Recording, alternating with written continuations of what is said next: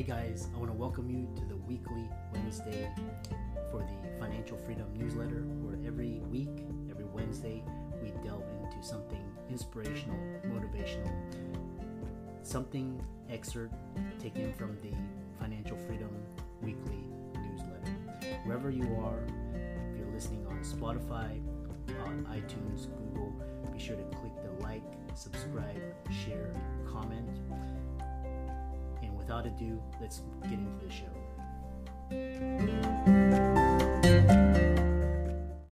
This episode is brought to you by Shopify. Forget the frustration of picking commerce platforms when you switch your business to Shopify, the global commerce platform that supercharges your selling wherever you sell. With Shopify, you'll harness the same intuitive features, trusted apps, and powerful analytics used by the world's leading brands. Sign up today for your $1 per month trial period at shopify.com slash tech, all lowercase. That's shopify.com slash tech. Welcome, everybody, to this week's podcast episode for the Financial Freedom Podcast. I'm your host, Dr. Christopher Liu. And as you know, I talk about four different types of freedom time, financial, location, health freedom.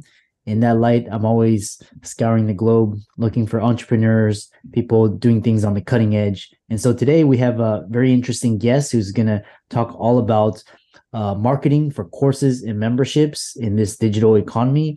And his name is Kyler Nixon, and he's um, we're going to talk about uh, 10 mistakes course creators make, um, building a seven, eight figure business selling courses, and talking about monetizing your knowledge in the creator economy. So he's the founder of Kyler Creative Marketing Agency, and he's on a mission to help a thousand brands um, each earn 1 million through courses and memberships in the next 10 years. So collectively, his agency clients generate over 40 million in, in last year. So uh, we'll welcome um, Kyle to the show. Kyler, welcome. Thank you so much for having me. I'm I'm really excited. Like I told you before we started, like I, have listened to a bunch of these episodes, of course, and so I think that those four levels of freedom that you talked about are going to be a perfect fit for for our conversation today. So I'm excited to share with your audience.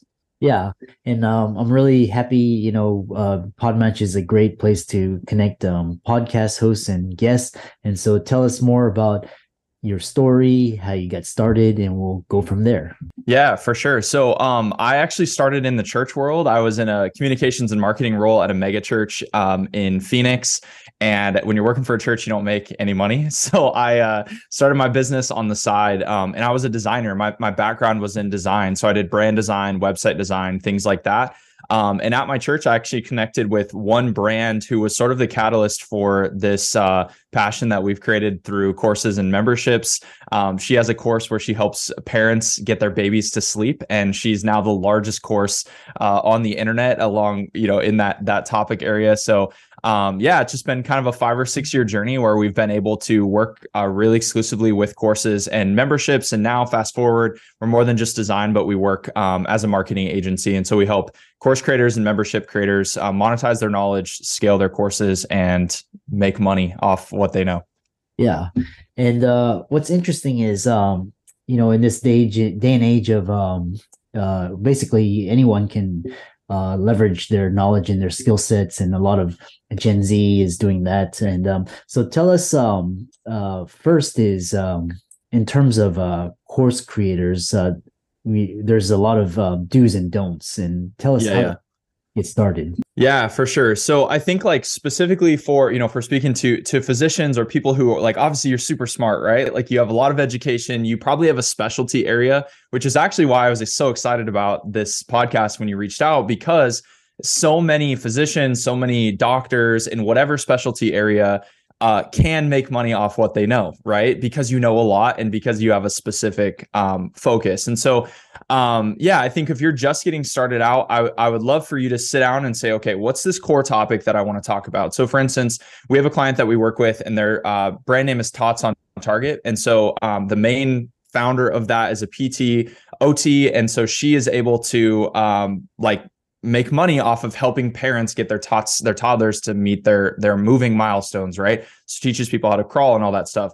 If you're a family medicine doctor maybe that's um, launching a course around how to prevent or you know treat common childhood illnesses at home or it doesn't really matter right? The sky is kind of the limit for for what you are um, for what you're able to uh, to accomplish. So um, yeah i don't know if that answers answers your question but i can dig into i know we got some mistakes that creators make we can talk about that uh, we can talk about kind of that what that process looks like from there but um, yeah hopefully that makes sense uh, yeah, no, because a lot of physicians they can monetize. They have, um, you know, they're doing everything from investing, uh, communities. They, you know, all of these different yeah. Areas. So one thing is, uh, how do you? So once you create a course, um, how do you uh, scale your course? How do you start getting revenue? Um, and tell us more about that. Yeah, for sure. So once you have a core topic, there's a couple of other pieces that you need. So at the root of everything is that you have to have traffic from somewhere, right? You could be the best physician in the world, you could have the best course in the world, professionally filmed, looks awesome, but if you don't have traffic, you don't have anything, right? Uh, it's not if you build it, they will come. It doesn't exist on the internet anymore. So, um, yeah, that's the first piece is making sure you have a really solid source of traffic. And so that might be social media. Maybe that's you have an Instagram page that you you know build up a little bit of an audience on.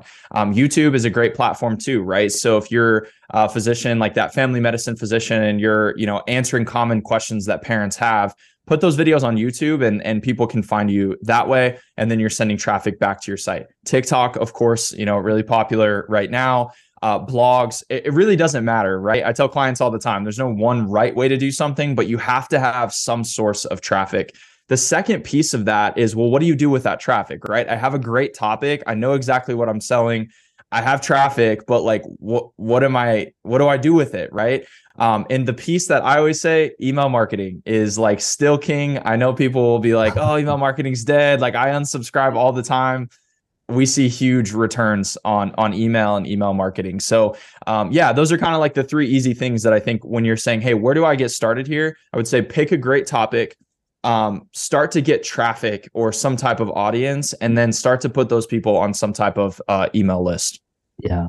Uh, what's interesting is um because we talk about um for example like if you're a creator on um, Instagram or uh, especially these legacy web 2 platforms youtube mm, yeah.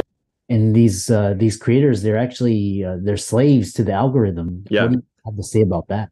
Yeah I, I can't tell you the number of creators that i've talked to who have 100 200000 instagram followers and about 500 people on their email list or less and I always tell them you're one algorithm update away from going out of business. Right. And so the easiest way that I can kind of drive that point home is I like to think about things like you mentioned Web 2, but you know, really any social platform or anything that you don't own as a property that you rent. Okay. In a property that you rent, what can happen? The landlord can change the rules at any given time, right? That landlord uh, Mark Zuckerberg can wake up tomorrow and say, Hey, I'm pulling the plug on Instagram, and that audience is completely gone. Um, on the other hand, you want to drive traffic to the things that you own, right? So you own your email list, you own your website, you own your blog. Okay. And so you want to use things that you rent to drive traffic back to the things that you own. So you're not slave to that algorithm. And so one of the easiest ways to do that is, like I said, if you have a good Instagram following, if you have a good YouTube subscriber base, send them to your email list. Like try to get as many of those people on an email list as possible because no matter what those social platforms do, that email list is yours to do whatever you want with. Yeah, it's interesting because uh, you know, especially like uh Instagram, YouTube, and Twitter is like really hard to grow on, but like LinkedIn is really easy. TikTok mm. is um and then like my podcast like people go and listen to it and it's uh, it's, it's like if I yeah. feel like I don't have to pull teeth, you know, with like YouTube, it's like hard to get subscribes and all that. Um, yeah, for sure. I think it just again goes back to like it, it, doesn't really matter, right? Like for me, I'm not strong at video. Like I don't like video. Like YouTube is not the platform for me. Uh, TikTok is not the platform for me, but other people might crush it there, right? And so for me, I like a little more written content. I like the fast paced nature of Twitter. Um, I think that is a great platform, especially if you can engage and build some community there but yeah, I think it's that's why there's so many great platforms and so many people have success on different different things because LinkedIn can work and YouTube can work and to some extent Facebook can maybe work mm-hmm. depending on how you do it. Uh, it's kind of dated now, but um, mm-hmm. Instagram can work. All those platforms can work if you just focus in on it and give it the time it needs. Uh, also, for the listeners, Reels, Facebook Reels is back in vogue and it's way mm. like Instagram for adults. So okay, there you go. Nice. I'll have to check that out. I, I saw a reel pop up on Facebook today and I was a little confused on seeing mm-hmm. it, but I'll have to go check that out. one thing is uh so we'll talk so we talked about kind of the social media marketing getting people onto email lists like stuff you own and then one thing is what's the difference between evergreen and live launches and how can you do both or one better than the other yeah. So when you're launching your course, so right, let's say you have a great topic, you've got a bit of an audience, you've got an email list. Okay. We've kind of built that progression up to this point, And now you want to put out your course. Okay. You've produced it, whether it's professionally filmed or you've, you know, created on Loom or something like that. Now it's time to actually launch it and put it out into the world. And so th- there are more than this, but we typically see success with two main types of launch frameworks. The first one is evergreen. And as its name suggests, it is always available. Okay. So with an evergreen launch, you're launching your course and then someone could come to you three, six, nine months later and they can buy that course from you. Evergreen launches are great if your audience needs to be able to buy them at any given point. So I mentioned earlier, we work with that client who sells um, baby sleep classes. Well, babies like come when they're going to come, right? And so you can't really close that. The parent has to be able to kind of buy it whenever they're dealing with that with that challenge. The drawback of that is you don't really have a lot of marketing momentum with um, like you do with open and close, which we'll get to in just a second. So that's evergreen. You launch it and it's always available for sale.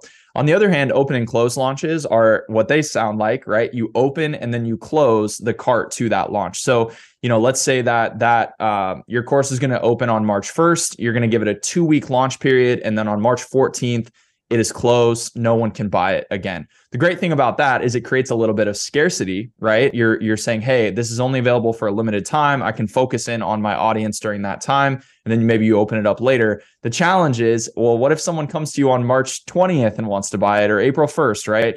Um, if it's not open and available for sale then those people might miss out on that uh, on the flip side. So those are kind of the two main launches. We've seen success with with uh, both of them, so there's not necessarily a right or a wrong. I think it just is. What are your goals as a as a business leader? What do you want to do um, with your course? Do you want to have it always open, or do you want to build some scarcity and open and close it?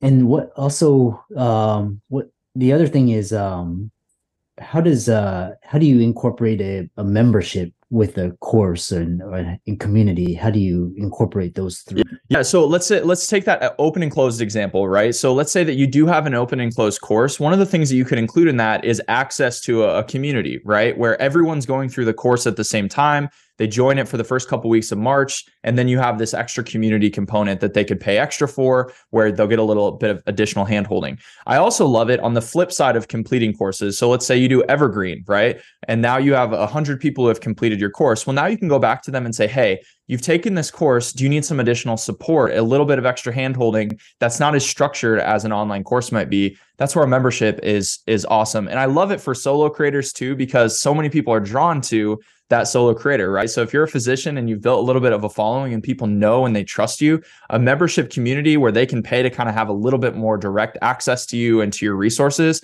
um, is an awesome uh, an awesome facet of really any digital business. Yeah, and then the other thing is, so you've seen you've helped uh, uh, clients generate you know over over forty million dollars last year. Um, what's the what do you see that separates a ten million dollar plus course from a ten thousand dollar course? Yeah, I like to c- kind of categorize these a little bit. If you haven't can't tell, like my brain works in like kind of boxes a little bit. So, um, two two kind of differences here between a course that's maybe earning ten thousand versus ten million. And I want to be clear that like.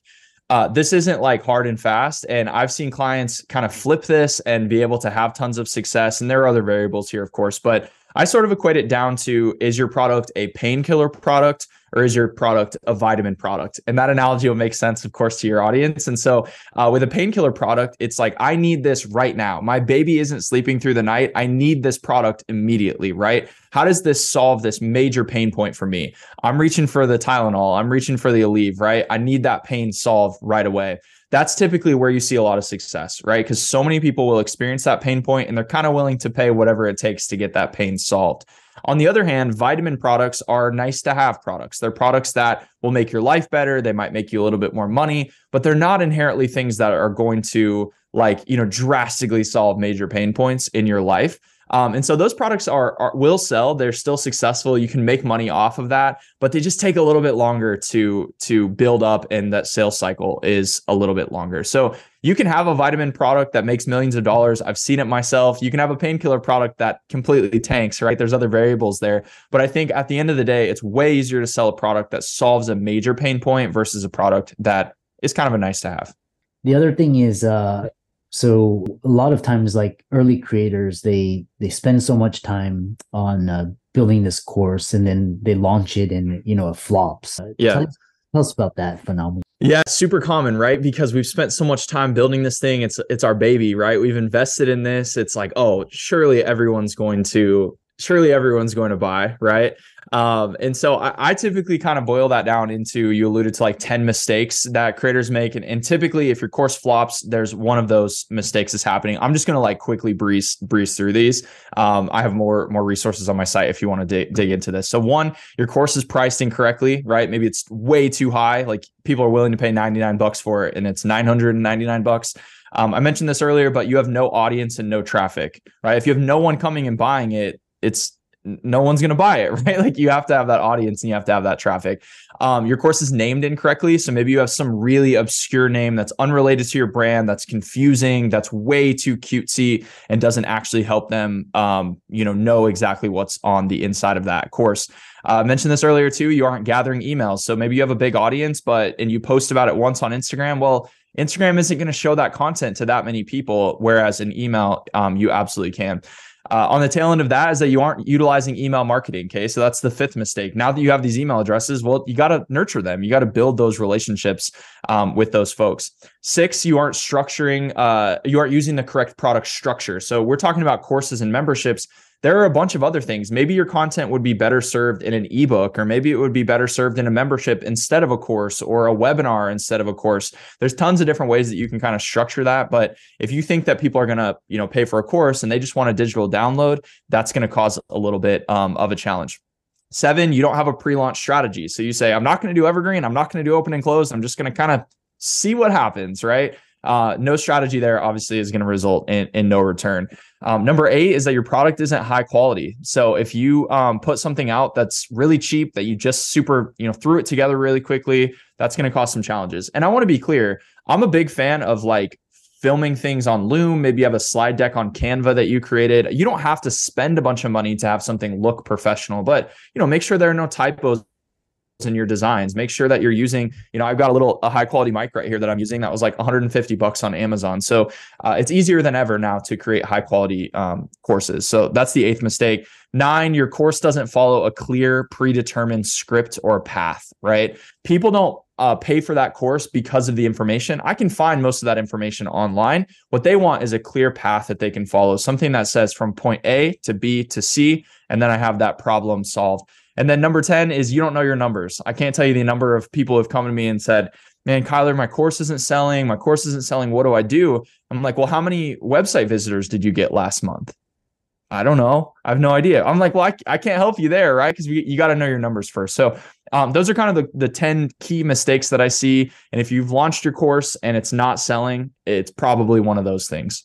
And um, yeah, so we talked about like the 10 mistake. One other question was um, when you talk about nurturing the because sometimes I see people they basically they put out a product uh, you know day one and they they didn't uh, do any promotion or anything. Yeah. Um, what's the best way to do that? Is it uh, you know is it a week in advance? You know, two weeks, a month? Tell us more how to kind of promote your course before the actual launch. Yeah, I, I actually think it's less about a specific time frame and more about consistency. So, of course, as you're getting closer, um, show up more, right? And the further out you are, maybe it's a little bit less. And so, let's say like a three, a really simple three, two, one launch strategy. So, three weeks out, what you're going to be focusing on there is just starting to show people some glimpses of your course. Maybe you're building a wait list at that point. You're saying, "Hey, just got this back from my editor," or "Hey, just recorded this module. I can't wait to show it to you." Right? So you're starting to tease it a little bit. Second is when you're going to start to get a little bit more specific. So you're going to say, hey, wrapped up our course, it's uploaded for you and ready to go. This course is going to help you do X, Y, Z, right? And so if in week three you're posting about it maybe two to three times a week, in week two, it's maybe three to four times a week, then you get a week out, right? And that's where you really start to ramp it up. Now, I want to be clear because I think most people will push back and say, I don't want to overwhelm my audience. I don't want to like, you know, burn them out or whatever. I would make the case that one week out of the year, it's okay, right? Second is if you believe in what you're selling, do you believe that that product is actually going to help make your audience's life better? If the answer to that is yes, and I hope it is, why wouldn't you want them to buy it, right? Why wouldn't you want them to take that course and experience that transformation that you offer on the other side? So if you get a week out, I would really start to ramp it up. You're probably posting almost every single day. You're starting to talk about, hey, here's what your life is going to look like after you take this. Here's what problem this course solves. Here's all the additional bonuses and benefits of taking this course and what comes with it. You might do more sneak peeks. You might let some people in a little bit early and start gathering some of those testimonials. Um, but that final week before launch is really the the the key to building up that momentum going forward. Um, yeah, this is a fascinating discussion, and um, you know you're very knowledgeable. And as we come to the uh, conclusion of this, how do people uh, contact you, follow you on social, uh, visit your website, etc.? Yeah. So um, our site is kylercreative.com. Um, there we have a ton of blogs, free downloads, that 10 mistakes guide. Uh, it, it actually expands on some things and how to avoid it and how to fix it. You can download those. We have a course pricing guide. Um, and some additional resources there. The easiest way to um, connect with us is actually through my newsletter, the Creator Club. Um, and so I'm going to help you turn a, an idea into a successful course or membership. And you can grab that at kylercreative.com forward slash newsletter. Um, there's over 500 people on there, and it's a lot of fun. We send a practical, super action packed uh, email every every Friday morning. And for all the listeners out there, let's thank uh, Kyler for um, his insights and his wisdom. Dropped a lot of um, uh, valuable nuggets of wisdom. Be sure to check him out on Facebook, Twitter, Instagram, as well as website, and sign sign up for his newsletter. And uh, with that, thanks so much for coming on to the show and thanks for all of the knowledge and wisdom. Thanks so much for having me. I really appreciated the conversation.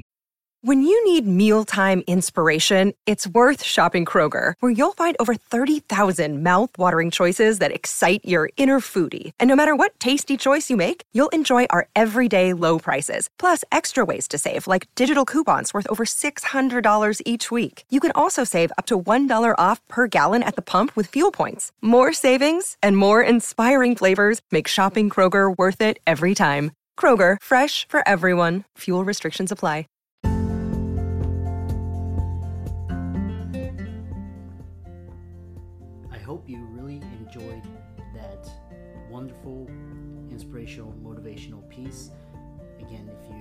Wherever you are listening, if you liked it, be sure to like, comment, share, subscribe.